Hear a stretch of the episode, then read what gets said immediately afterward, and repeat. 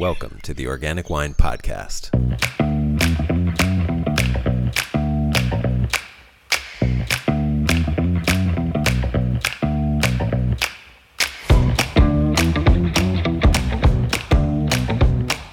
Mimi Casteel is Imbibe Magazine's 2020 Wine Person of the Year.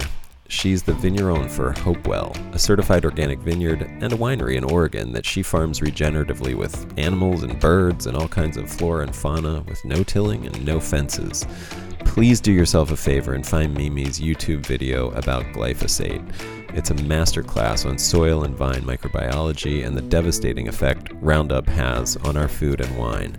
You can find it in a blog post I did at centralaswine.com slash glyphosate isn't bad, it's horrendous, with dashes separating those words. Also, check out any article or interview you can find online about Mimi. She's one of the truly brilliant scientific minds working at the cutting edge of regenerative viticulture and agriculture in general. She thinks deeply about so many of the issues facing the wine industry, agriculture, and society at large, and everything she talks about is full of big, important ideas that could shape the future of our world for the better. This interview is no different. We skip the backstory and dive right into the big ideas that are occupying Mimi's mind these days, involving experimenting with a self sustaining community. We talk about the need for there to be more integration between rural and urban worlds, the ways that she farms and solve problems at Hope Well, the need to integrate and involve vineyard workers in all aspects of winemaking in the wine world, and so much more. As with anyone on the cutting edge, many of Mimi's ideas are controversial and even incendiary. I hope that you are incensed, intrigued, and inspired by this interview with one of the great minds of our time. The sponsor for today's episode is Centralas Wine. That's C E N T R A L A S Wine. You can learn more about Centralas at centralaswine.com. And full disclosure, Centralas is my winery. I started Centralas because I noticed a disconnect between the values that many wine drinkers have and the kinds of wine they choose to drink. I wanted to give those of you who love wine an option to buy wine that reflects your values. So Centralas is built on two pillars. The first is that Centralas wine will always be made with, at minimum, organically grown grapes. And the second is that we will always tell you every ingredient that was added during winemaking. Our first vintage will be released very soon. In fact, it may be available by the time you hear this. And it's pretty limited, so if you want to get some, please go to our website, centralaswine.com, and sign up for our wine list. Or go ahead and buy wine. That's C E N T R A L A S wine.com. We're also on Instagram at Centralas Wine, and I can't wait to share our wines with you. Mimi, thanks so much for doing this. It's really great to talk to you. I mean, I have only known you through seeing videos and hearing podcasts and seeing articles about you and stuff like that and have admired you from afar greatly. And i just was really relishing a chance to get to talk to you. So thank you so much for doing this. Well thank you for having me. It's a real pleasure to m- meet you virtually and um, listen to each other's voices great. Yes. And you know i i know that a lot of you know your background uh, has been covered on a lot of other things that you've done out in the world. So, uh, you know, what I tend to like to do anyway is just jump into big ideas and talk about things that fascinate you and are you're really geeking out on and just that you know sort of define who you are and your values and things like that if that's okay with you that's I mean, my favorite people... i'm i'm done talking about myself let's talk about big Woo-hoo! ideas yeah oh, awesome I love it. I love it. All the best people are done talking about themselves, I think. well, who um, cares anyway? God, exhausting. yeah, no, I'm, I'm, yeah. I, let's let's talk about cool stuff. Cool. I and I mean, I, I'm tempted to just say, well, you know, in since you have had a fair bit of uh, publicity what do you wish you'd been asked that you haven't been asked yet? Like, what are some of the questions that you'd like to dig into that you haven't gotten an opportunity?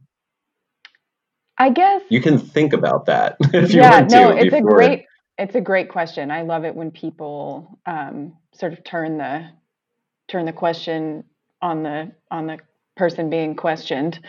and I think um, for me, what I what I really want because people are so fascinated by wine, they they really love you know to talk about how viticulture and the way that we manage vineyards is relevant to be it climate change or ecological resilience or any of those things. But I mean, I usually have tried to just use that as a wedge of, you know, opening the door a little bit wider and talking about how we think about landscape level management and what the what the real what the real problem is in front of us right now which is a it's a hmm. landscape mm. level problem and there's never been a better moment than right now to engage people about not just where their food comes from, but what happens with supply chains that are global and why resilient ecosystems beget resilient autonomous supply chains. It's not to say that the global economy needs to disappear. We could debate that another time. But for me, hmm. you know, if we were to really look at our biggest opportunity mm-hmm. right now. It's to change the way we do agriculture and make it regionally appropriate, make it scale appropriate, and at the same time, try to use that step change, that, you know, kind of step change shift to also address the systemic problems that we have with racial inequality and social justice and all of the other all of the other things that are are totally linked to the way that we've viewed our relationship with land in this country and frankly around the world but it's largely driven by this sort of western manifest destiny conquering territory you know the way that we've chiseled up the landscape through ownership boundaries. Um, i think that's for me that's really that's where the big the big bucks are right now for you know hmm. opportunity wise it's a it's a huge problem to tackle because it, it's part of our i guess embedded psychology like our inculcated everything right? Like it's it's part of the fabric of just the way that we view the world as americans or westerners i guess. Do you think it's I mean, possible? do you think changing that is possible? I hate to ask. I know. I I, I think question. you must you must ask because it's the obvious question. And yes, I do believe it's possible. I don't think that these things happen um, abruptly Quickly. or overnight unless yeah. there's a catastrophe, which I think you know all of us who care about these issues really want to avoid catastrophe. And so we have to look at it in something you know what are the what would be the step changes that would need to happen to change to change that mindset? Because i think you know if you just look at the sort of psychology of our relationship with land it's not it's not truly embedded. We're not you know like in our history it is embedded in the last, you know, several hundred or so years, but we're not so far removed from a much more benign way of looking at stewardship and landscape and the sort of health, permanence, and beauty commitment. And so I think that to your question, the way, if, if it's possible, it's possible through example. And so my little um, a thought experiment right now. It's not little at all, but would be to take a region. I'm just going. I'm going deep already, man. So stop me if you want to change directions. But not, not a. Okay, but I love it. Go for it. take a region. you would take a region that is isolated enough already that um, let's say the community already has a fairly libertarian spirit. And so the idea of being an autonomous food and fiber shed would not would not be so offensive to them to be you know to be autonomous and and regionally stable. And where there are some already embedded regenerative farmers who are working and probably really struggling if we're all being honest about what it takes to work this way right now that those people um, maybe look like the outliers in those communities. But i know of specific examples just here in oregon where those communities are so, are small enough that they there's a lot of trust and everyone knows each other. And what's interesting is in, in sort of looking at several different places just because this is how I do thought experiments. I'm like, does this place actually exist? And you look around and you start thinking about how you would do it because you couldn't do it in the Willamette Valley. You certainly couldn't do it in almost any place in California because those places are so beholden to the like immediately being able to get what you want from Amazon two hours later. But in a place like, just to take a, a, a an example that I've been fixated on, the sort of Wallowa Basin, and the farmers there all. Did you say Walla? Wallowa. Walla Walla. yeah, no, Wallowa. So the the Wallowas are a, a mountain range here in Oregon, northeastern Oregon. Beautiful. It's like one of my favorite places to backpack. And um, uh, like the um, the agriculture there is largely, you know, small grains, grass seed, ranching, um, and the farmers all know each other, even though they're not all practicing the same sort of philosophical type of agriculture. They all know each other, and there's a lot of trust and a lot of communication already. And the community, the community itself is so kind of codependent because they get a lot of snow and they're very far away from a lot of infrastructure. And so the schools are very close. The there's a um, a local uh, health clinic that actually has a holistic medicine arm attached to it. So you you look at a place like that and you say to yourself you know if you could get that community to buy into let's say a 70 30 or an 80 20 you know we're going to produce 70% of the food and fiber in this watershed for this watershed. And in so doing, we're committed to also improving the water holding capacity and the water filtration because a lot of these communities that I've looked at um, just in, in this thought experiment, the populations have similar health problems. And mm. I think that right now, more than ever, especially during COVID, people are starting to look at the quality of their lives before this happened and and are acknowledging that the way we lived before is not the way we're going to live in the future. And yet we have a tremendous power to affect what that looks like right now because everybody's at home. You know most people aren't doing what they usually do and so I think there's never been a better time to create a regional model that would actually work and look at the net benefits back to that community and the net benefits back to that ecosystem and then use that as a as an example for designing regional systems that actually are autonomous food and fiber sheds. It's not to say you can't be 20 or 30% connected to those things that we absolutely have to live, you know, we need them to survive.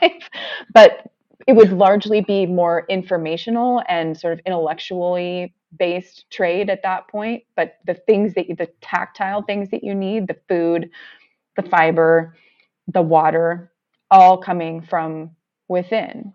And if you mm. think about that from even just a food security, national security, regional security, I think that appeals on many levels. I realize that it also sounds a little bit like communism, but I think that there are ways there are ways of talking about this that would appeal even to sort of deep populist and deep libertarian views. Yeah, and and when you mean communism, I I I, I think you also are referencing more like the 60s, 70s communism, not necessarily the Russian Soviet Union communism. Precisely. I mean, more like communal, yeah, communal communism, if you will, where you know there is a there's right. a there's a buy-in at the community level that we all, you know, the rising tide and whatever phrase you want to use, but that as a community, we're stronger when we work for our community than when we work for mm-hmm. things and people that we don't know or see and don't even know that they exist. You know, we send products, we send agricultural products that take real blood, sweat, and tears all over this globe. And so much of that is wasted. And so much of that creates huge waste from an energy perspective. And especially here, especially now, we know we don't have to do this this way. Right. I, you know, I'm from Pennsylvania, a small valley in in the mm. south central part of Pennsylvania, and I mm-hmm. imagine mm-hmm. there are places there. I mean, there are places there that I wish would be open to that because they're they are. I mean, they're you know they're old Mennonite and Amish communities yeah. that are very insular, you know, and and basically have been self-sustaining for years and years, you know, and and then the communities that have sort of grown up, the more you know, modern, quote unquote, mainstream communities that have grown up around in the same area. But there are a lot of little pockets all through Appalachia for sure, where you know people are isolated, and uh, yeah, that's I, I'm fascinated by that as well. That's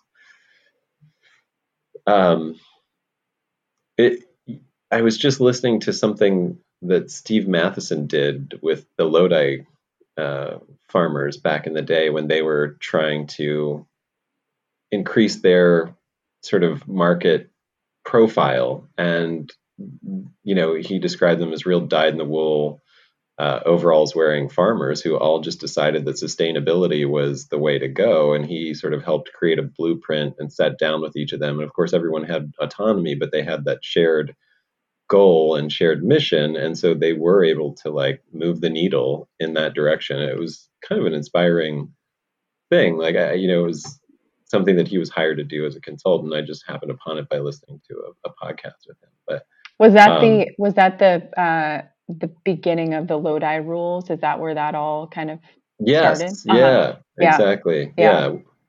Very cool. Which he story. said he used. Yeah, he said he used like a a Wisconsin potato growers handbook as like a model for what he used, but you know it, it hadn't been done with wine before, so it was kind of sort of you know a, a inaugural thing. He sort of broke ground on that idea, and then, but yeah, I don't know. Maybe it'd be worth looking back into Wisconsin potato growers before that to see what they were up to. There might be some interesting history there. I love the thought experiment. Are, are, are, you doing anything to see about making it happen? I'm sure you're plenty busy as it is without taking on massive regional projects.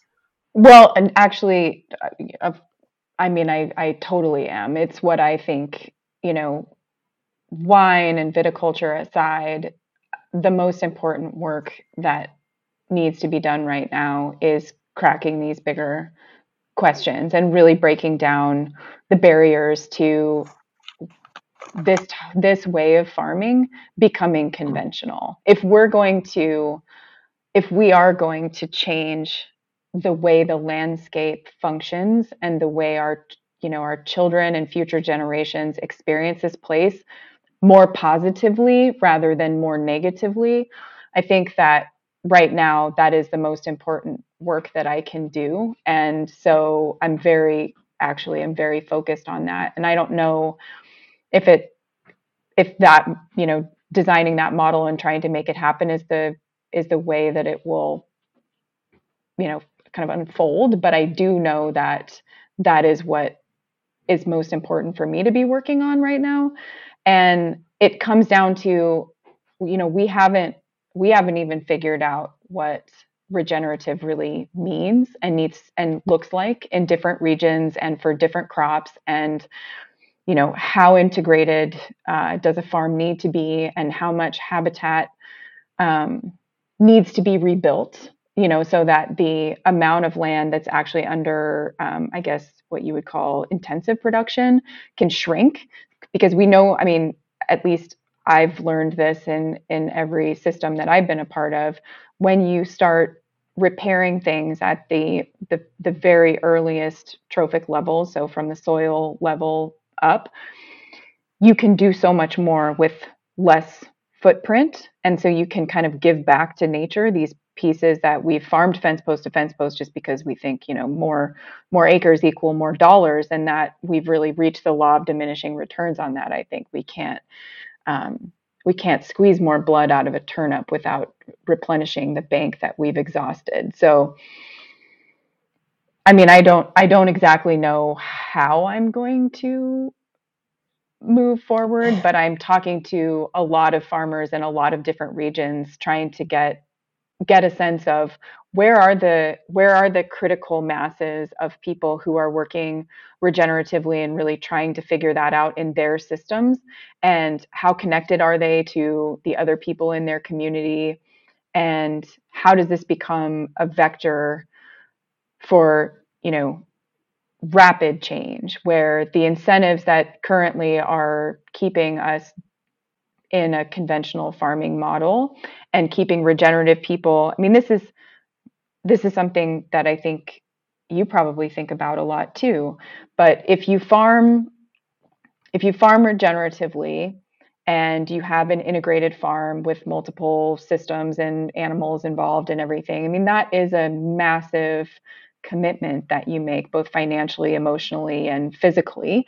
And then mm-hmm. say you make wine on top of that and you need to brand that wine accordingly so that you can this is how I look at it so that that wine hopefully being an extraordinary example can start a conversation that you want to have with people about where their food comes from. But in the meantime, there's that sort of 80% of your creative mental energy that needs to be spent on branding, which is supposed to attract the attention of maybe, you know, 2% if I'm being generous of the population that is actually spending money that way. But the people we need to communicate with are the 98%. And so right now, all of our mental energy and focus is trying to get the dollars of those people who are wealthy enough to pay for food and wine that's grown regeneratively. Whereas if this is ever going to be for the people by the people, it needs to be accessible to them. And so it has to be the conventional model. It's it should not be the luxury model because if only the super wealthy can afford to farm regeneratively this never this never right. goes anywhere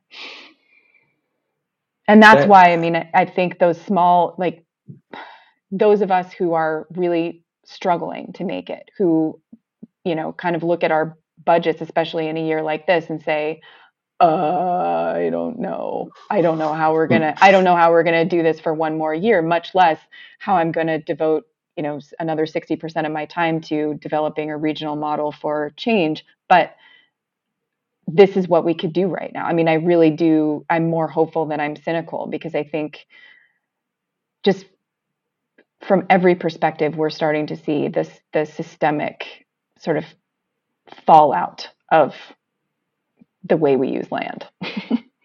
yeah. Do you think that? Uh, do you think that at some on a practical level, or maybe like a I don't know how to put this. It's not a practical thing necessarily because there's logistical hurdles involved, but getting some of the brain power and youth uh, out of the urban centers and into the countryside is is something that has to happen to make this happen. Absolutely. Or do you think? Mm-hmm. Yeah. I mean, I, I, was. I mean, I, yeah. I, go ahead. Go ahead. Go ahead, please. No, I want you to finish your thought because I, I, it sounded like it was going in a really good direction. no, I was just. It, it's one of those things where you, you start. I guess when when I hear criticisms of the unsustainability of you know like of a regenerative farming practice it's usually because they you know the person is thinking about applying it to conventional monoculture which is impossible of course it's mm-hmm. going to fail you know mm-hmm. and you know which was it's designed for one person in a tractor to do 100 acres you know and and that's not the kind of agriculture that we're talking about we're talking about many hands sharing the labor as well as sharing the, the the economic benefits, the health benefits, all everything that spills out of that, and it's a whole different way way of looking at agriculture. And so, yeah, go on. That's the it's. I was just that's that's where I was going. well, I, really think there's a beautiful. I mean, so the WPA post World War II, the sort of rebuilding of the uh, infrastructure or the building of the infrastructure of America. I mean, there was definitely um, a lot of um, a lot of good was done with that but if you but also a lot of harm i mean if you think about the damming of the rivers et cetera et cetera but mm. where we could do that but to a different end now i mean the the reinvestment the sort of post you know post apocalypse reinvestment of in american ingenuity in redesigning landscapes that are both functional and beautiful and healthy. And then taking you know where we need to have urban density I, oh, I certainly believe that that's true. I mean i don't want to just like send everybody out onto the countryside and have a, a house every five feet.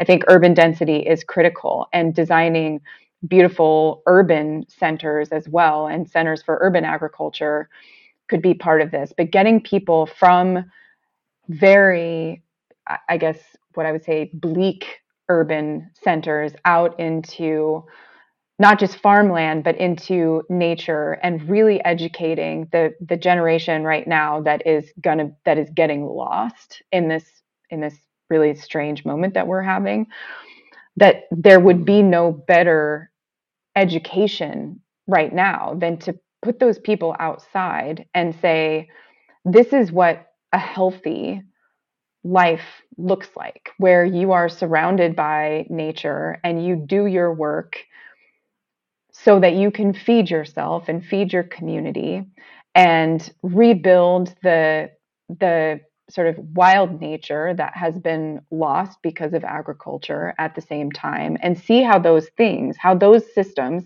the the working lands and the natural systems can knit themselves together so that real real ecological resist, resilience can be achieved where you reconnect broken networks of communication and gas exchange and all of the things that we've interrupted so so perfectly um, and do that as a learning as a learning process because we don't learn that. We don't we're not teaching that.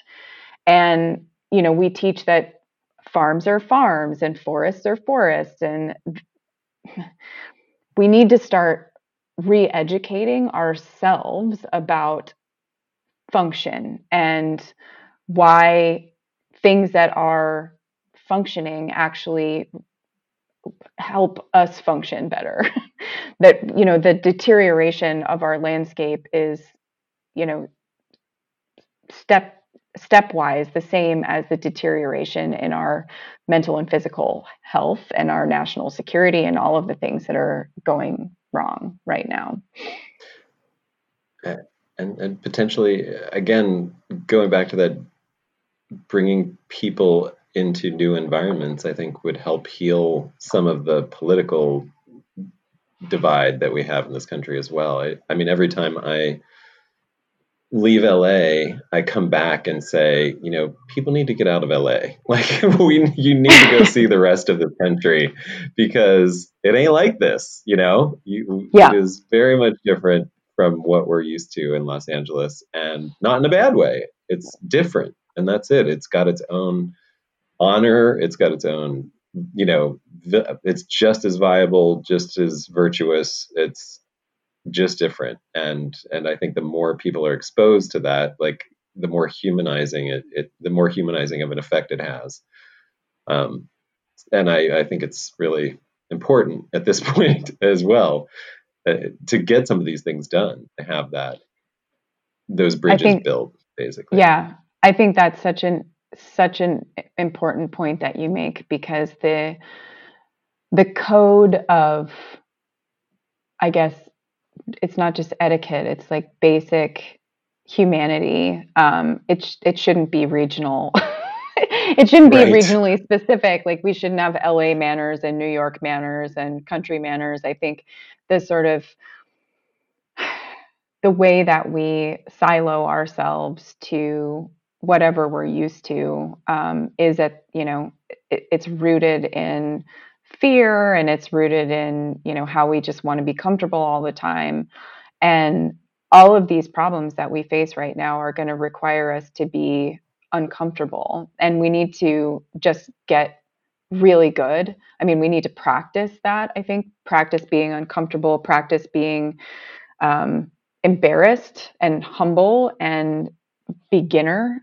Um, yeah. that that's that's the mentality i think that we need to lead with.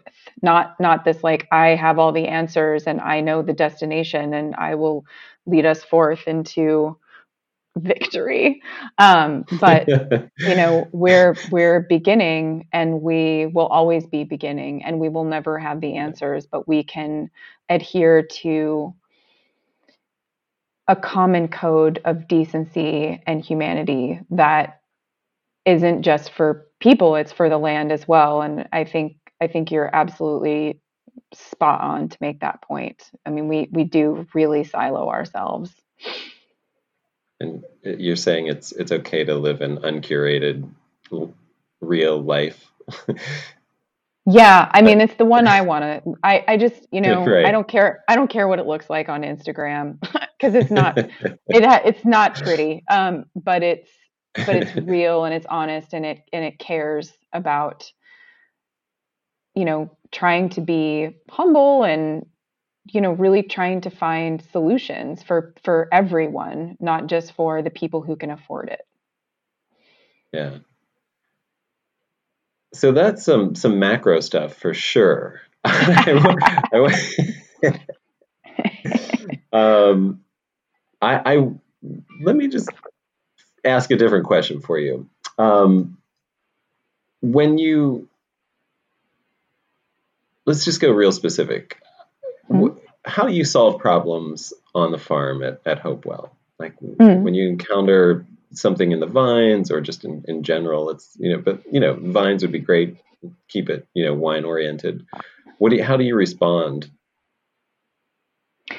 Great question. Uh, kind of depends on what it is, but I think you know, to I I think I understand what you're what you're getting at here. When when you go from because the way that we the way that we did this was you know we took something that was a Christmas tree farm and had no organic matter, and then we decided to just you know go kind of whole hog into regenerative practices whatever that meant. And so it is a it has been a very iterative process and there have been really scary moments along the way. And just for example i mean if you're you know if you don't have irrigation which we we do not um, we've had a lot of drought years. I mean a lot of like really hot some of our hottest driest years during this period. And there have been real you know where say you know, I watched our pruning weights go down for three years in a row.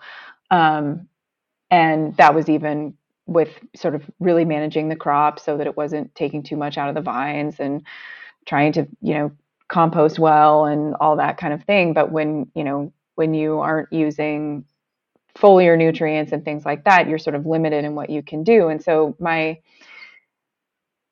my approach has always been to try to there's always a moment of like holy shit, what have I done? And, you know, the fear that comes with that. But, you know, when you get trapped in that emotion, you're just going to, whatever action you take is going to be just a reflection of that emotion and not a real, not a real solution, I guess. And I always try to remember that Hope Well, the vineyard, the site, the project, the wines, etc. It's all it's all about a mission, which is to try to learn so that others can have the courage to learn. And so staying committed to certain practices and seeing them through, even when it seems very scary. So, just for example, in that case of the pruning weights going down and down, I went and started, you know, digging holes and measuring the organic matter and the sort of coming down, the decline in our pruning weights was very much in line, you know, sort of at opposite curves with the increase in our organic matter. And so we were building organic matter while losing pruning weights. And at mm. that that seemed like a bit of a conundrum. But once I started really thinking about it, you can build organic matter by, you know, stopping tillage, by adding compost, by composting in place and having diverse cover crops and all of those things. But those new exchange sites that are created in that organic matter and the nutrients that are bound to those exchange sites can't be released until your microbiology catches up, right? So you have right. to you have to overcome certain thresholds when you're transitioning a system or when you're trying to rebuild back to a baseline level and just by taking a breath and saying look our you know our microbiology is on, on a good trend and our organic matter is certainly on a good trend i trust that these vines aren't gonna crack i mean they weren't it's not like they were dying in place, they were certainly getting a little bit weaker and weaker and weaker. And so I just decided to take a break and pause and give it one more year and see how we did the following year.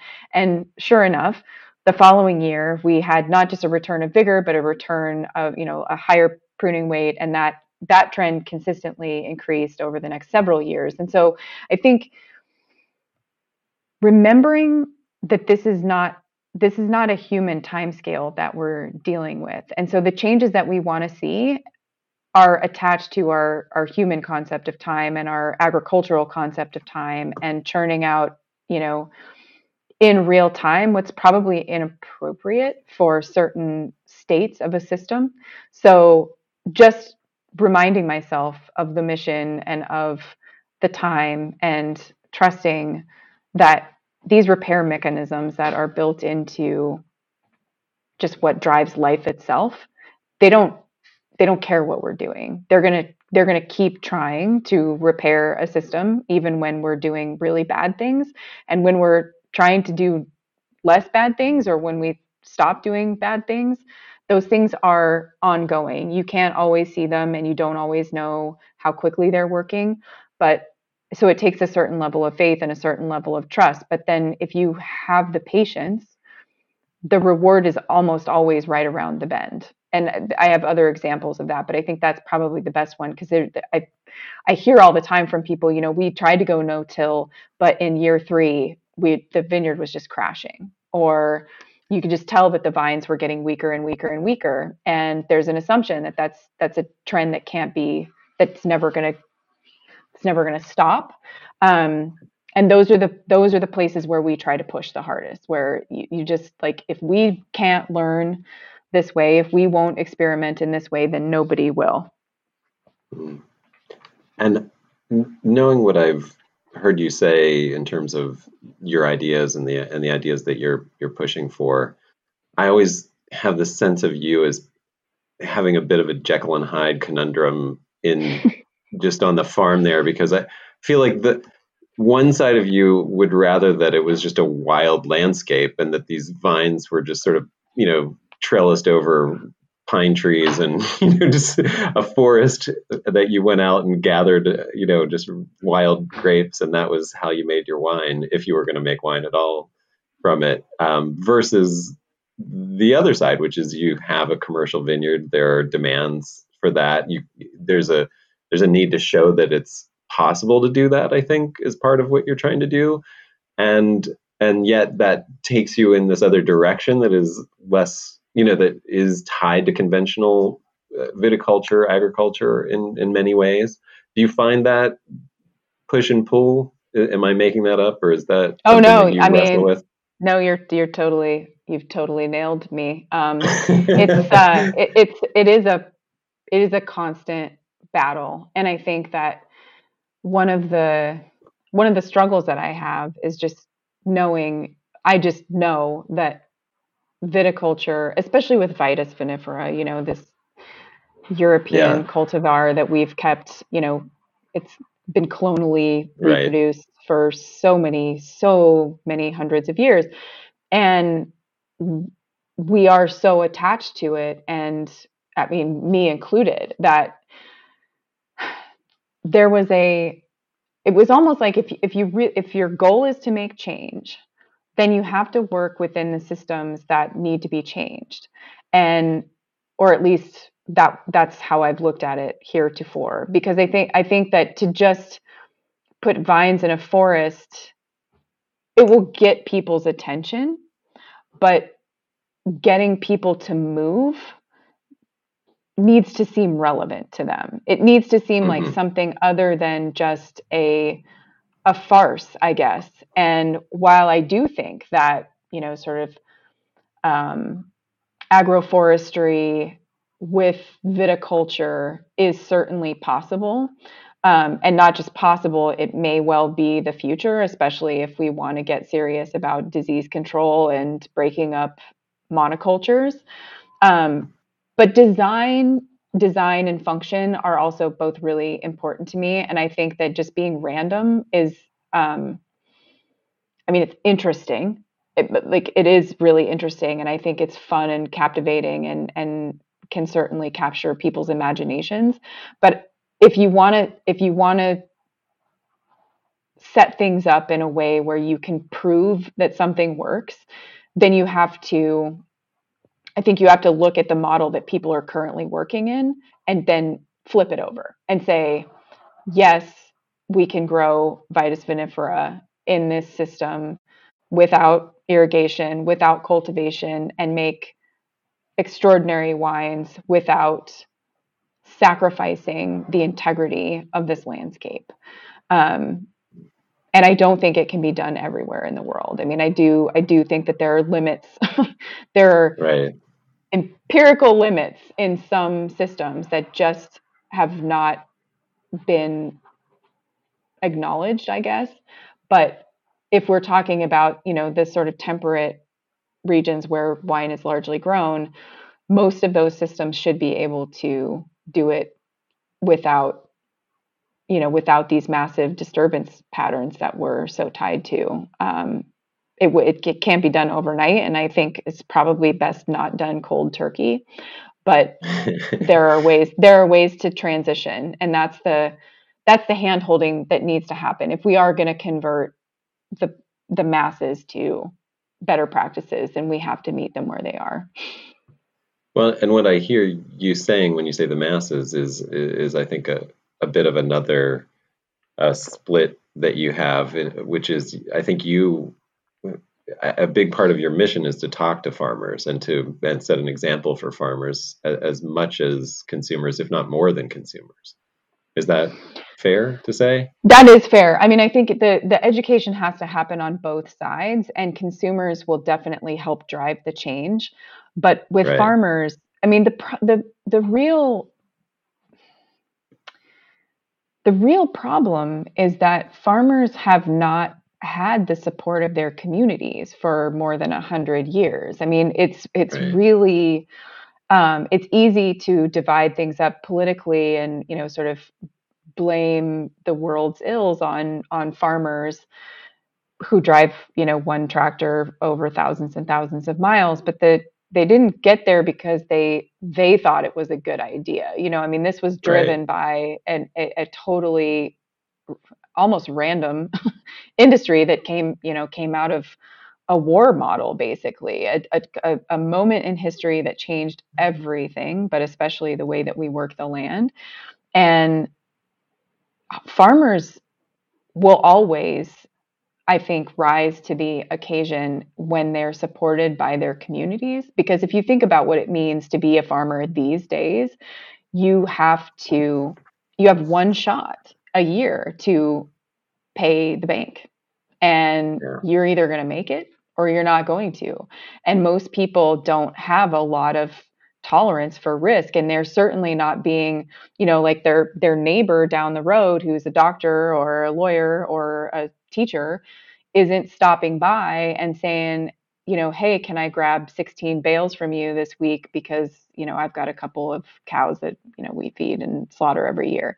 That's all that's all a thing of the past. The only people who have visited farmers in the last hundred years are the chemical sales reps and the and the extension agents. And that mo- that model again is is industrially supported and hasn't shifted very quickly to look at alternative ways of farming. I mean, farms have just gotten bigger and bigger and farther and farther apart and owned by fewer and fewer people.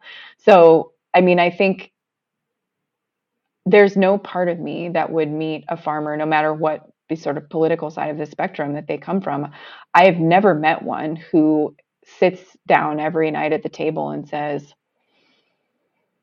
I just want to I just want to do something bad to the land tomorrow.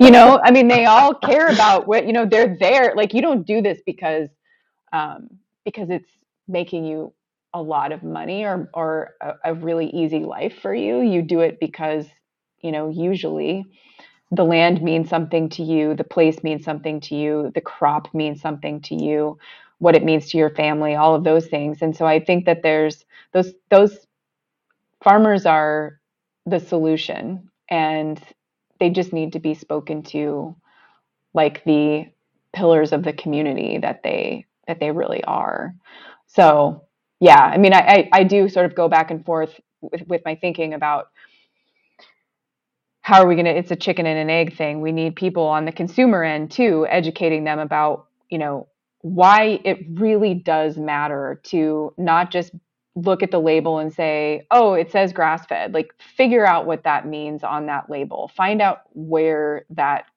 cooperative really buys from.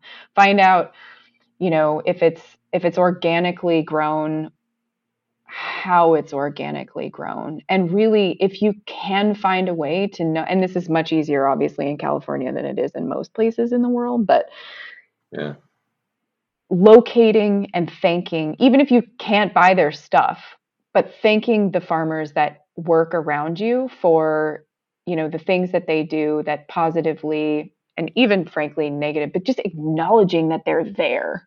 I mean, I think yeah. it's a it's a population that feels invisible. And if if not mm. invisible, then just straight up maligned. Right.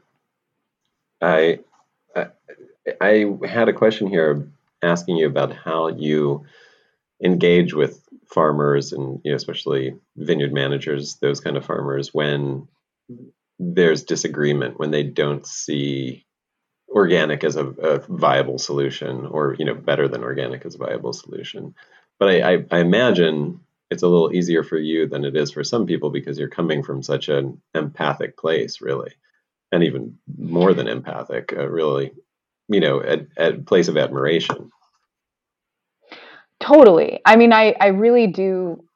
My, you know, my guts have been spilled all over the ground in in the sort of heartache and and struggle that everybody goes through as a farmer. The the times that things really go south and there's nowhere. I mean, there's nowhere to turn. You know, I mean, when when nature does her take there's there's nobody there's really nobody to turn to except for each other and i think that building community i mean even when there's disagreement because i think it's a really it is a really worthwhile thing to actually get into a conversation with somebody who who really disagrees with you but is willing to have a conversation about it because you can talk i mean you can bring things up with one another that are relevant and thought provoking and maybe plant seeds or just create trust. Just building trust, I think, is such a it's such a huge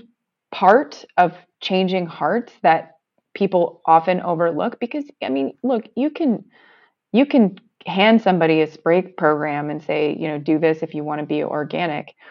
It's not the same as saying, look, hey, this isn't going to be easy. I'm not going to promise you overnight success. I would never say that to another farmer, especially.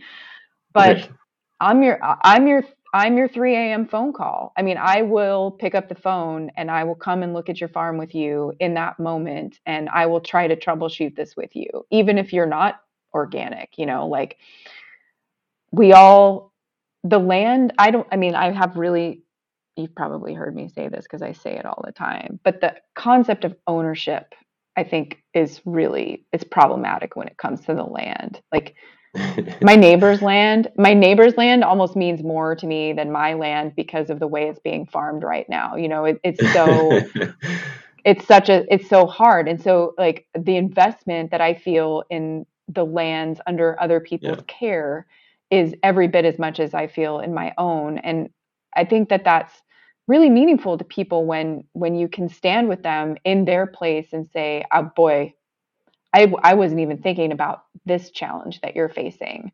Let me let me chew on that for a minute. Let me think about this from you know just a different perspective. I mean, if I can come up with any idea, then I'll send you I'll send you 500 thoughts, um, and we'll see if any of them stick. But that building of trust between the camps, if you will, or just be, it, between individual farmers, it's like I'm not here to judge you. I, you know, there's no part of me that feels any judgment of anybody who's brave enough to farm, but I I definitely feel like I want to help. You know, I want to see mm-hmm. people be healthy. I want to see people work less and feel better about the lives they're leading. And we've just come, we've come a, a long ways away from that, I think. Yeah, it's I, I feel that same thing. I mean, I'm and I don't even have farms within a stone's throw of me. I but I you know when I visit vineyards, I was just up in the high desert at a vineyard two days ago, and I was just like everything I could do because they're they're farming conventionally, and I was just like if you know I I, I mean I I just was like you know we buy grapes commercially and if you farmed organically we would buy from you like i was doing everything i could to just like to up to the point of being like i will come and do the viticulture myself for you for free like just to see mm-hmm. that that vineyard which you know is a lovely vineyard maybe in a in a crazy place but it's anytime i see something like that it's just i want to i want it to be a healthier place i want to you know i want to help make it more you know make it a, a, a great place. I definitely feel, I feel like with your ownership thing, maybe you were just born in the wrong, you know, era. A few a few years too late. Totally. I feel that too. Um, let me. So you brought up, uh, you touched on the idea of vinifera, and and and you know, I mean, if you had your choice, would you be growing something else? Would you be finding native wild grapes and trying to you know hybridize or like breed those into something that would taste good when you made it into wine what would you be doing if you if you weren't trying to show that you could do what you're doing the way you're doing it and you just had a blank slate and could do whatever you want? Well i i mean i Does that make sense? So we have yeah totally. Uh, we have um you know we have seedlings every year that we you know i sort of dig up and then put in the put in the forest and you know just like you said let them grow up trees. I knew um, it. I knew just, it. yeah just because it, the curious the curious part of me um i mean our tastes are our tastes are what they are. And i would be the last one to say that i have found the hybrid version that i feel confident would you know, kind of outseat, I guess, or at least give some breathing room to Vitis vinifera. Because, you know, I mean, right. I think that a lot of the problems that we have are due to monoculture. It's not because Vitis vinifera is so bad, but, you know, A, you know, we've been clonally selecting and clonally breeding based on certain traits that don't necessarily have a lot to do with fitness. And, right. um, you know the ones that do have a lot to do with fitness tend to be the ones that aren't selected for flavor. And so i'm dubious you know i, I am pretty dubious about getting really ambitious about making hybrid wines because there's a part of me i mean you probably say this even better than i can about me and where i could go but there is a part of me that thinks you know eventually i want my farm to be you know five acres of Vitis vinifera, and the rest of it should be either diversified farm or wild. You know, like we should rewild it, and I should get out of the commercial, you know, like selling of grapes to other winemakers, and really sort of redesign the farm so that it it functions more the way that I that I want it to. Um, but having said that, I think there is something about that European wine grape that it's so culturally rich and it's so entrenched in our in our imagination and in our you know the the books and the poetry and all of the things that have kind of followed our our cultures over the years. And it's cross cultural and it's really it is so captivating but i think for me it would probably like if i stopped doing vitis vinifera i probably stopped doing wine and i'm t- I, you know mm-hmm. i'll be the first person to say i'm i'm open to whatever future uh, you know happens for me but for now at least i haven't found like the grapes that we grow in the in the forested areas they're fascinating to me because a they almost always look and taste like riesling and b they never have they never have powdery mildew um, the red ones are always a little bit you know they're always a little foxy and mm. none of them ferment none of them are fermented in a way that i felt like I wanted to get out and you know start talking about in a really aggressive way mm. but it, it is interesting to look at them just in terms of like how many thousands of years would it take to or hundreds um, to find the one that is fit and delicious and ferments beautifully and do we is that is that a is that worth chasing i don't know i don't mm. i don't mm. know I guess uh, for me, it's maybe I'm blaming the wrong thing, but I, I guess it just seems strange that you know that that for for time immemorial has sort of been the process where you know you you look within the the natural landscape and you find whatever's growing there and then you sort of you know breed it in in the best way that you can you know just do your own sort of human version of natural selection over you know decades hundreds of years maybe millennia until you find you know mm-hmm. until something has established as the as the favorite for whatever reason for multiple reasons usually for that but and it's very tied to that area and then we've decided, oh, that's it. That's the pinnacle for the whole world. Like we're just going to take it from Burgundy and transplant it around the world and say, we're never going to cultivate anything ever again. The whole process stops now for the rest of the world, kind of thing. You know, I guess that's the weird thing to me. It seems like there must be more potential for other areas. Maybe it won't be Pinot Noir. Maybe it won't achieve what Pinot Noir does in Burgundy, or you know anything that you could make that same analogy with. But maybe it will achieve something uniquely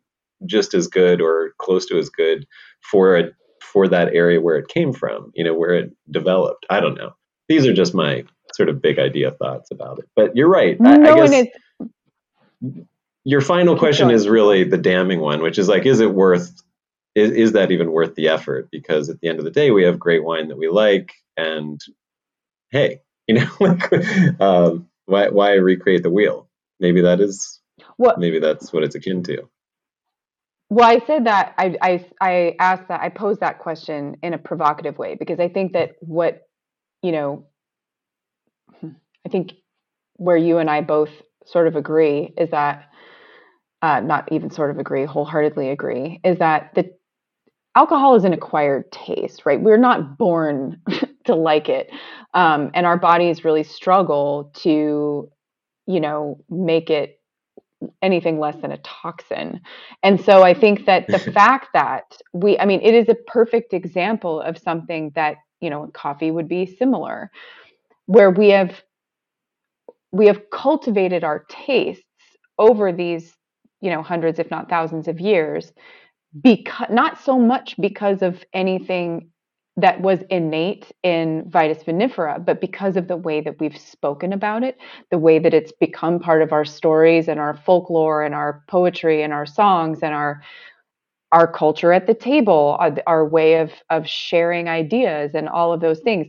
It is so tied with that that there's something really beautiful and art and and really part of an artistic effort to me that that is that exists now in a almost purely cultural space and so like almost as a mm. library item it's it is interesting and worth preserving but to your point I mean, I don't want to put words in your mouth, but this is where I would draw your point. The fact that we've cultivated our appreciation for this thing, it's and all of its iterations and all of the places. The fact that you know, Bordeaux is Bordeaux and Burgundy is Burgundy and Chianti and all of the all of the things that we have made ourselves believe not and and believe you know so like it becomes part of your fabric to appreciate but as an acquired appreciation and so i think that that can't that can't be an end point. It's not to say that that couldn't be the you know some other thing that we now start to cultivate an appreciation for. But the barriers to that right now i probably don't need to point out to you because as anybody who's a reasonably young winemaker can say being a new brand out there i mean it's really really difficult to set yourself apart in a way that actually captivates the attention and turns the eye away from the norm i guess as right. anything other than an outlier like as a as a one time buy for sure with a consistent right. following maybe for a while but as a generational business that's going to take a coordinated effort i think i mean a real like desire to say as part of a an american wine tradition if we really wanted to make it an american wine tradition would it not be wise to think about that being an american grape and i think that that's very i mean there's a very noble cause there i just don't know yeah. who's gonna i don't know who's gonna lead it I mean, there are definitely there are definitely people doing really cool work, but yes, exactly. Yeah. That's the thing. Yeah. I mean, it that's where this whole thing falls apart again because it's not by the people for the people. If only people who can afford to lose incredible amounts of money changing the hearts and minds of the world um, yeah. can do it. Now, having said that, the East Coast may be yeah you know the the east coast is is unique that way so i i, I interviewed um, carl humpsch who's the owner of loving cup vineyards it's the only or certified organic winery in virginia and i think one of like three on the entire east coast so kind of oh that's so ballsy uh, i know he, I, oh yeah, and he and he says that. I mean, he's like, look, it's hubris to think you can do what other people can't, and he's like, there. It's the reality is I may fail, but he's been at it for like twelve years, and he, I mean, he is merciless. He has basically trialed over fifty varietals in his or varieties in his vineyard, and when they don't work, he rips them out and plants new ones and keeps going. And he is not rich. Wow. Like he he they had a frost. They had no. They had a freeze, like six hours below, like I think twenty four degrees on Mother's Day this year. Ooh. So they lost everything. Oh. They oh. he's like we're not even. He's like I think eighty percent is gone. And two years ago, they had over 100 inches of rain during the growing season. And so they basically what? didn't, they, they lost something as well. This is this oh, is Virginia 18. weather. I was just yeah, no, I was just yeah, talking 18, to yeah. um uh, yeah, like a Maryland farmer who, yeah. yeah. Oh. Yeah. And, and, so yeah. the way that he has survived is 19 was perfect and they like had a mm-hmm. huge crop they made like twice as much wine as they ever make and they're like gonna be able to sell that this year and hopefully next year there won't be another catastrophe you know um, although it does seem like more and more the catastrophes are bunching up closer and closer um, with you know climate change and and mm-hmm. the weather weirding that's happening. But yeah, I mean, it was in talking to him that I just saw this potential. Like on the East Coast, the consumer is a lot more interested in or open to be just by virtue of exposure weird things that they've never heard of before you know because there's a new hybrid yeah. every every location you go to, you, that's something else is growing, whether it's Pennsylvania or Virginia or New York or Vermont. There's some something new that's somebody's trying out, and it's all different styles, sweet and dry and off dry, and and you know, I don't know. I, I look to them almost more, even though like we're the West Coast is the the wine, you know, producing capital of you know America. It's I think the East Coast might be where the future is in terms of that American grape, like the one that becomes the Pinot Noir for Burgundy for America kind of thing. Um, well, and they've, ha- I mean, it's by, yeah, it's by necessity, right? I mean, they, right, right. I, I think, you know, obviously there's a, a real creative spirit, um, especially in the gentleman that you referenced, who I'm going to send a card to immediately. Uh, but yeah. I think, I mean, so like when you are in those extreme places, I mean, if you want to grow something you can ferment, you need to work with something that's not going to die every single year, certainly. Um, and you know, just just looking at the disease pressure that you know Vitis vinifera would have in that kind of humidity and the you know just the the growing season that they experience there. Um, yeah. I think ne- necessity can often drive ingenuity and then change taste just because if the local population does support it and it takes hold, it's you know that's how things change. And yeah. th- it also could be a huge part of changing the conversation about you know ecological infrastructure to protect against some of those big events because i think that's you know at once we need to we need to have crops and cultivars that have a capacity to adapt to the way the climate is going to change going forward. But we also don't have to accept that the amount of land conversion that has gotten us to where our climate is in such a bad way that we couldn't reconvert.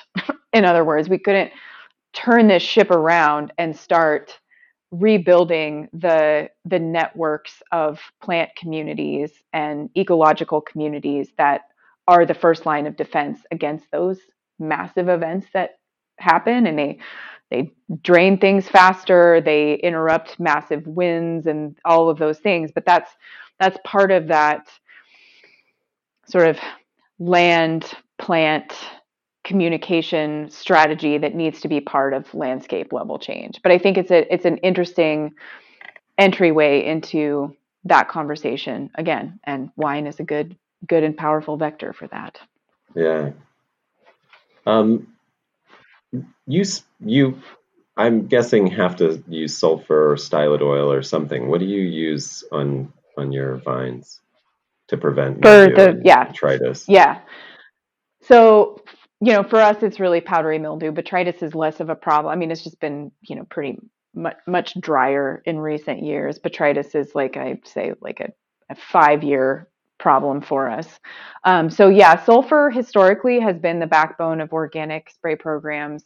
I don't mm-hmm. use oils. I've I haven't ever really liked the result of using oils. I do think that they're pretty effective, especially early season at um, prevention, but I don't like what they do to the arthropod um, Got communities. Yeah. I mean, it's it's just really tough on beneficials, and so we don't we don't use any oils, uh, and we try to use as little sulfur as possible. I have to say that spray technology um, has not come as far as I wish that it had because we've we just this year rebuilt a we we rebuilt one of the first electrostatic sprayers on the west coast is like from 1998 um, and it's um, you know electrostatic technology it's used in a lot of orchards and stuff but for a hot second it was maybe going to stick in in vineyards. But i think because a lot of the first models were tested in california um, where it was really windy and really hot and really dry, the grounding effect was less. And then also the wind, because you're not spraying as much material, the wind made it hard for, you know, the real results to be seen. But that technology has really changed the game for me in terms of not having to use as much sulfur. So this year, which has been one of the higher pressure years we've had in a long time. Last year was another really high pressure year where mm-hmm. Organic growers would easily you know sail right past 50 pounds per acre of total sulfur use and spray sulfur well past bloom just to have adequate control and you know some number of like 16 17 sprays in the growing season which is just wow. unacceptable, Yeah. right? I mean, it, Yeah. it's such a it's a, the hugest elephant you could possibly put in a room. So we've gotten to where you know with this rebuilt super janky has to be basically put back together after every spray, but the the technology has allowed us to spray you know somewhere between 15 and 20 gallons per acre um, of total material. So that's water use, and that minimizes the amount of chemical because the the adhesion is so great. So Oh, we, this year, you know, we're going to spray like I think last time I checked, we were almost at 15 pounds per acre of sulfur for the year, and we do. So we we will use. Um, there's a new product out that is a, a sweet lupin oil derivative that I trialed this year and I really, really liked it. It's it's ridiculously expensive, but I also have found um, that like the the the horn silica spray, um, you know, from biodynamics, because we, you know, I sort of dip my toe occasionally in the preps and I did a bunch of biodynamic trials where we did everything exactly by the book and it's not that I didn't I, the philosophy doesn't I, I take no issue with it but in terms of like some of the things that some of the other things that we've done experimentally like with the tea preparations that we do um, have just been much more interesting to me in terms of the result um, in the vineyard and in the wines so but but what i will say is that the horn silica and the equisetum I find to be, if you time them well, can really extend your your your fungicide intervals if you're organic. But you have to Oh, really nice. you really have to track it and pay attention because you you will only learn what works when something doesn't work. So so it Yes. takes it, it takes being pretty meticulous about keeping records and knowing what the weather was like during that time and knowing how close you were to bloom and how close you were to bunch closure but it's you know th- you know over the last 12 or so years we've really kind of dialed in where where the where the true pressure points are like when an epidemic is going to become something really difficult to control. Where did you lose control? Because it was it's almost always farther back than you think it was and you like missed a critical spray because you you were like oh i'm so clean. I'm just gonna i'm just gonna stretch this window a little bit farther. And it's the early season stuff that really matters. So we've Yeah. um yeah. Yeah, I used to think that um, organic viticulture meant you didn't have to do anything. and then I had to rip out Yeah, try that. vineyard and replant. yeah Um, it it is not a it is not a, a it's not a cultivar that does well under benign neglect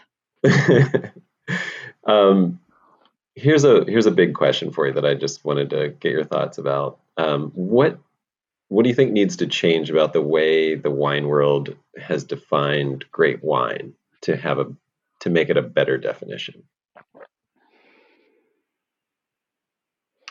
boy that's a great question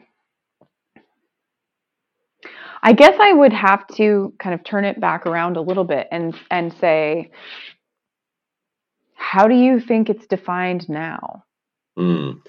I think I guess my it's obviously kind of a leading question, but I think it's defined in in a way that is limited to sensory perception, to just to how it tastes in the glass. So we can blind taste it and score it on a hundred point score and say, hundred points, it's great. You know, this is a, a, Mhm. a wine for the ages, and I I know that simply by sticking my nose in it and swirling it in my mouth and swallowing it. And I feel like it's there's no context to that. And so here you go. I'm giving you my opinion. I asked for yours so. But anyway I, i'll shut up but that's that's how i think it is currently defined. That's a okay. So that's fair. I just wanted to make sure that we were sort of coming coming at it from the same i think it is. I mean do you disagree? Do you think yeah. it's do you think there's a, Well, a broader discussion being had about i guess I, I i guess it's maybe we're talking about there there is more diversification in wine press and wine culture now i guess i guess it up until recently i'd say in the last decade though it that was sort of the the monoculture of wine was that approach to it. Um, yeah, I mean, I think that the sort of the, the hedonism driven, um, you know, the the the sweetness, the alcohol, the mega purple, and all the you know the reverse engineering right. of ninety six points. That um, that really followed the trend of the American palate, really, which yeah. was for it can't possibly be sweet enough. There can't possibly be enough alcohol in it. Um, and the more there is, the more the more I like it. But I want to talk about it like it's dry, and I want and I want to talk about it like it's sustainable. Um, and so for sure, I think that when when we talk about greatness of any of any endeavor, the process has to be taken into account. It has to be spoken about like this is the the real hollowed ground is in the process. It's not in the um, the one experience that you maybe have that's informed by how you feel that day and you know how many cups of coffee you had or whatever. But that i think to you know to what you just said context means a lot. And that whole i mean the wine scoring thing to me is i mean i don't have problems with like criticism for you know be it literary or artistic or you know wine criticism or whatever. I mean i think it's interesting. I think it creates a platform for people to launch from when they want to talk about how they feel about a particular wine or want to buy something and they've never tried it before. Um, and i do think you know you're right it has gotten much more diverse in terms of this this the media that people can consume now. It's not just one one particular set of tastes that's being represented. But I also think that there's a really a really critical moment right now for talking about what what is appropriate. what is what is appropriate when it comes to using the land to produce something that maybe shouldn't be mass market it, right? I mean, I, I this is controversial. I know I'm going to get into really like uncomfortable territory, but when something gets written about in a critical way, generally speaking, it is a luxury. It is a luxury good. It's a piece of art. It's a um, it's a luxury car. It's a blah blah blah. I don't I don't you know whatever it is. Um, and, hmm. you know, that I think then necessarily needs to take into account design, intent, artistry, and then also the the process and which with an agricultural beverage that heart of that thing is where it came from. And so i think that the, at the end of the day, in, in reality, I don't think that it means very much to farm beautifully and then make something that unequivocally tastes bad. and I don't I mean I think that there's there's probably not very many options of that. I mean, I haven't really right. thought about it because my my my gut tells me that if it is tended beautifully unless unless a terrible mistake was made, um, it should it should at least be good, right? But that there right. should be an appreciation built into our criticism for the process involved and not just the cherry and tobacco and um, you know the right. spice notes and the the the way that we you know just recycle words to talk about wines it, it's it's really they're neat. I, I yeah. I'm gonna say I'm gonna say it. I'm gonna just go ahead and say it. I don't think we need as much wine in the world as there currently is, and a lot of it could go away and nobody would notice. And so, if we really wanted to use the opportunity of writing about wine, of talking about wine, to focus on the great work that's being done, a lot of things would change just as a result of that different way of talking about it. I mean, even like yeah to get back to our previous conversation about where it what what variety it comes from and you know what part of the world it comes from. So, yeah, I think it's a really, I think it's a really good question, um, and it is, uh, it's a well, loaded one. it's yeah, yeah. I, will I'll help you dig your hole even deeper. Um, as as someone who's like myself, and I, you know, I'm sure you are on a mission to promote these values. Um, I feel like, given the economic realities, that I it's kind of like I should be trying to make a delicious table wine that the average person can, can afford and buy to re, to buy regularly that was also made with these values. But do you think that we can and even should make like a $10 wine that is a delicious example of regenerative viticulture or or should, you know, I just switch to something besides wine to promote those values? No, I think I mean I okay, great great question.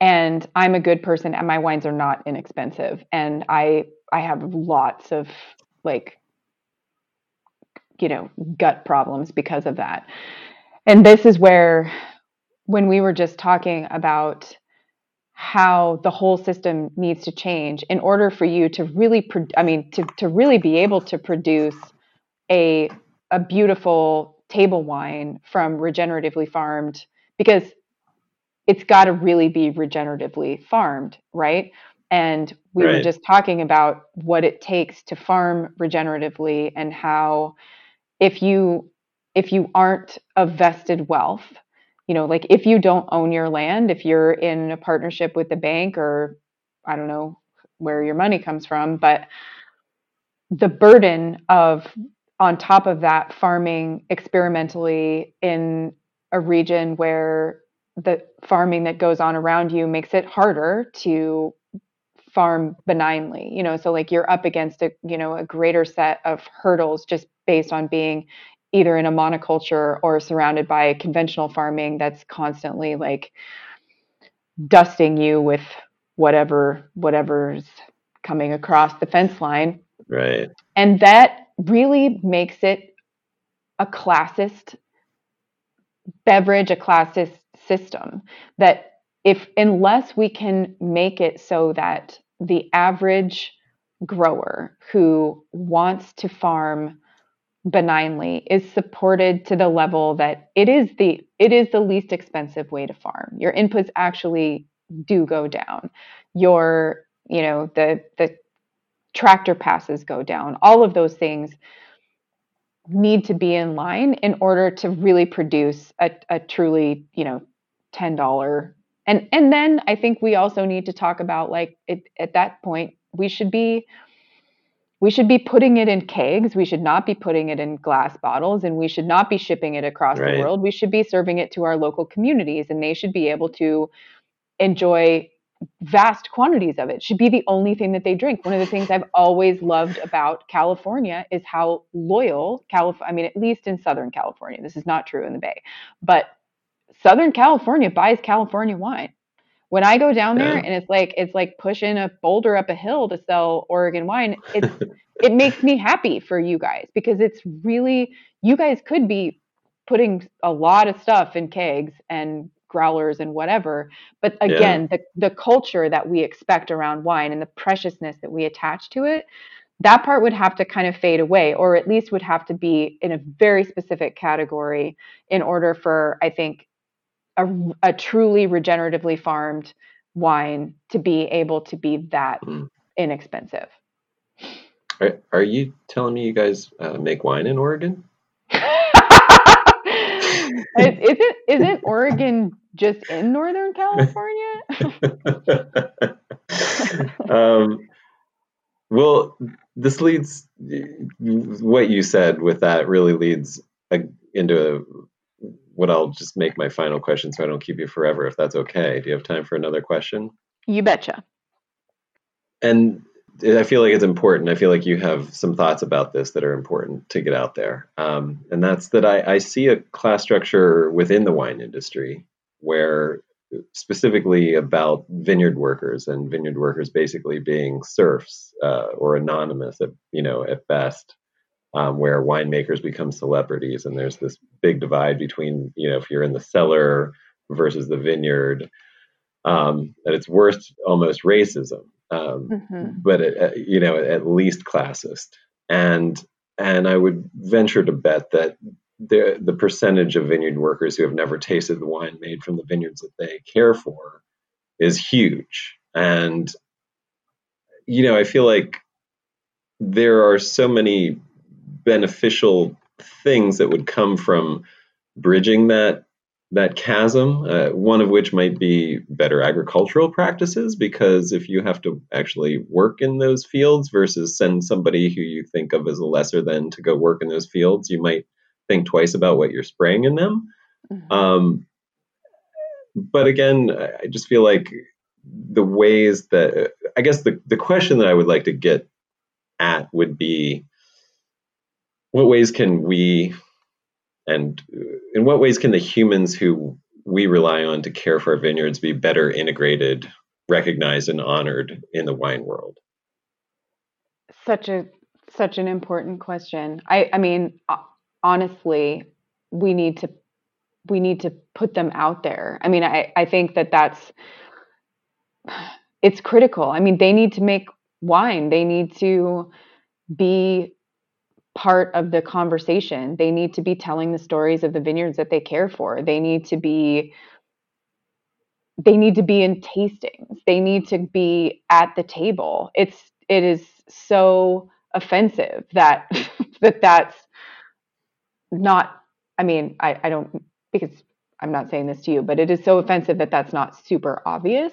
Um, because I think they are invisible no, hear, yeah, no. because we make them invisible. We, you know, and, and we also allow ourselves to think that they want to be invisible i think sometimes i think that there's you know there's enough of a cultural barrier most of the time um, be, either because you know if you don't if you're not around those people all the time then there's always this sort of like shyness about you know putting yourself out there and um, maybe inviting the people who work in the field to either come and have lunch in the winery or i mean it's just i don't think it's all i, I certainly don't think it's overtly intentional most of the time but sure when sure, we have yeah. these black tie dinners and there's only white people in the room and nobody's talking about anything except how cool is that winemaker or how amazing is this wine that that person made. That that's just perpetuating this like oh this really sort of feudalist way that we use land and use people on land and and never really connect with anything. We don't deeply connect with anything or anybody. And the people that I've that work in my vineyard, you know, I've worked with them when I was, you know, waist high on them. You know, they they're the same crew that I worked with on my family's farm and just it felt like so it would be like ignoring the fact that my mom raised me you know, like dismissing my mother at a at a wine dinner to not include them in everything that I say about the work that we do because they didn't I mean, they never farmed the way that I farm until we started Hope Well and it was a real I mean, it was a real learning curve for all of us together and ta- and talking about it with language barriers and and me trying to learn enough technical Spanish to be able to talk about microorganisms and all of that stuff but the the depth of creativity that is locked up inside people who use their hands every day and see the same plants i mean it's it's like there is such a wealth of experience and appreciation and they they're i mean they're great tasters. Um, they're great com- companions and i think they would only make the wine story richer and I, that's why i just think you know every time i go to a wine dinner now i'm just like appalled. Um, and I, it's not like I want to just be one of those people who throws Molotov cocktails into everybody's good time, but it is, it is one of it is one of those things where I think until we start making some really uncomfortable situations, it's never going to get comfortable. Like we're just we're never going to get there. We can we can Instagram all the black screens and all the things that we want to do mm-hmm. to feel a little bit better, but putting putting those people in front of us, like in front, they lead. That's that's where it really starts to change. Have have you do you I've I've seen a couple uh, things that I thought were really good steps in the right direction, like uh, sort of like multi winery partnerships to to be able to provide permanent jobs and benefits for vineyard workers instead of just having these sort of seasonal migrant the that idea the you know that idea of just temporary workers um, I've seen things where people do. Yeah, I, I like the idea of cross training. Yeah, mm-hmm. vineyard and cellar. You know, mm-hmm. get get people who are in the vineyard into the cellar and into the cellar out into the vineyard, and and make it make it one staff instead of two separate staffs. Um, and then, yeah, I don't know anything else that any practical things that you've seen or ideas that you've seen that were are steps in the right direction. Well, for sure. I mean, for sure the model of vigneron is the is the model that is the most egalitarian where if you if you think you're good enough to make wine grow the grow the fruit first right? I mean right. not that everybody can do that and i i know that that's a very bold statement but i think that if you if you aren't willing to go out and work in the field then you probably don't know enough about the grapes and that's that's about willingness. It's not about knowledge. It's just about what you think your job is because there's there's a model where the knowledge that it takes to really shepherd something into an art form requires an intimacy that can't just start at the winery door.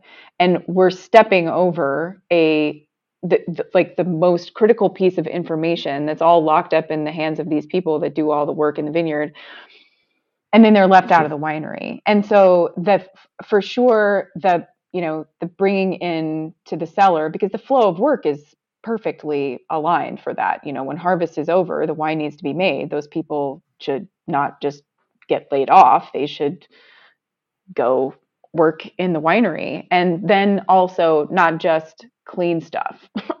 I mean, they right. should be they should be sitting down at the tasting table. They should be sitting down at the blending table. It's a it's a very I, I think anybody who's worked in a cellar and you know kind of taught people in a cellar can value what it means. And the same is true in the vineyard. When you teach someone something, you learn it better yourself. And when you repeatedly do that, you do, I mean, you just, that there's mastery and it's never mastery, but there's you always get better when you're teaching and so i think yeah. that that's i mean the the idea that we're not just using people but that we're training and shoring up and elevating and always assuming that we're not this we're not the last step in the road for this person that they that they have maybe something truly great in front of them maybe their own wine brand maybe they'll become a teacher. May, maybe they'll start their own management company or whatever. But I think that's um, the opportunity has to be put in front of them much, much more often. And I think that being in the winery more um, does make for better viticulture. It makes for better winemaking. I think it's all that just the fact that so many of them never never have tasted a wine that came from the work that they've done is so wow. I mean, it, it seems yeah. like that's the most obvious thing to improve quality. Like, yeah. if you're not invested in the end product, how can you care as much? You know, how right. can you do your best work? I, I don't know, just for practical reasons. It seems like if you take away all the other reasons, um, if you were just a purely a mercenary and wanted to, you know, make better wine, it seems obvious that that would be one step in the direction of quality that you could take. First, I um, mean, it is the lowest hanging fruit. it really is. Yeah. I mean, if you want somebody to appreciate what your expectations are in the winery when you when you are trying to make something the wine that's in your heart, the only way to imbue that in another person is to bring them into your process and say, yeah. and have them really live it with you, like gut it out on the sorting table, you know, with the minutia of like berry sorting. It is that changes the way that you see the vine. I mean, it totally does, and vice versa. Yeah. So yeah, no, I I think that's that's huge. Um, maybe do you want to put anything out there in terms of uh, you know your website or any resources that you would like to promote or anything like that? Well, that's very nice of you to ask. I mean, we can, you know. Are you writing? God forbid, I, yeah. I, I wish more work on a farmer, but I think you should write a book. that's very that's very kind of you to say. Um, currently, no, I don't know when I, but I do write a lot, and I'm about to. Um, there's, you know, my blog posts are always like longer than a blog post has any right being, and so we're trying to think of new platforms for when people really want to get super technical and weird about some of these concepts and ideas, uh, where they can, you know, go to read a whole lot more. Um, so I have been writing a lot more. It's not, I'm definitely not in a position to write a book right now, but um, yeah, the website is Hopewell Wine. There is another Hopewell Winery, so don't search for Hopewell Winery unless you want to meet those people. They're, I'm sure they're very lovely. We've never met in person, but it's, I believe it's in Virginia. Um, and I think mostly though, I encourage everyone to seek out more people like you, more people who are wanting to have more important conversations about wine than just, you know, whatever's swirling in the glass, which is really entertaining and I do enjoy doing that. But I think that right now we need to we need to scale up the way that we're talking about ag, about food production, about human beings working. And I just really I appreciate what you're doing, and I I think um, it, it was a real honor to talk to you today. That's very kind. Thank you. It was a real honor to talk to you as well. I appreciate it. And uh, yeah, I hope we can do this again soon. yeah, I hope we. Can.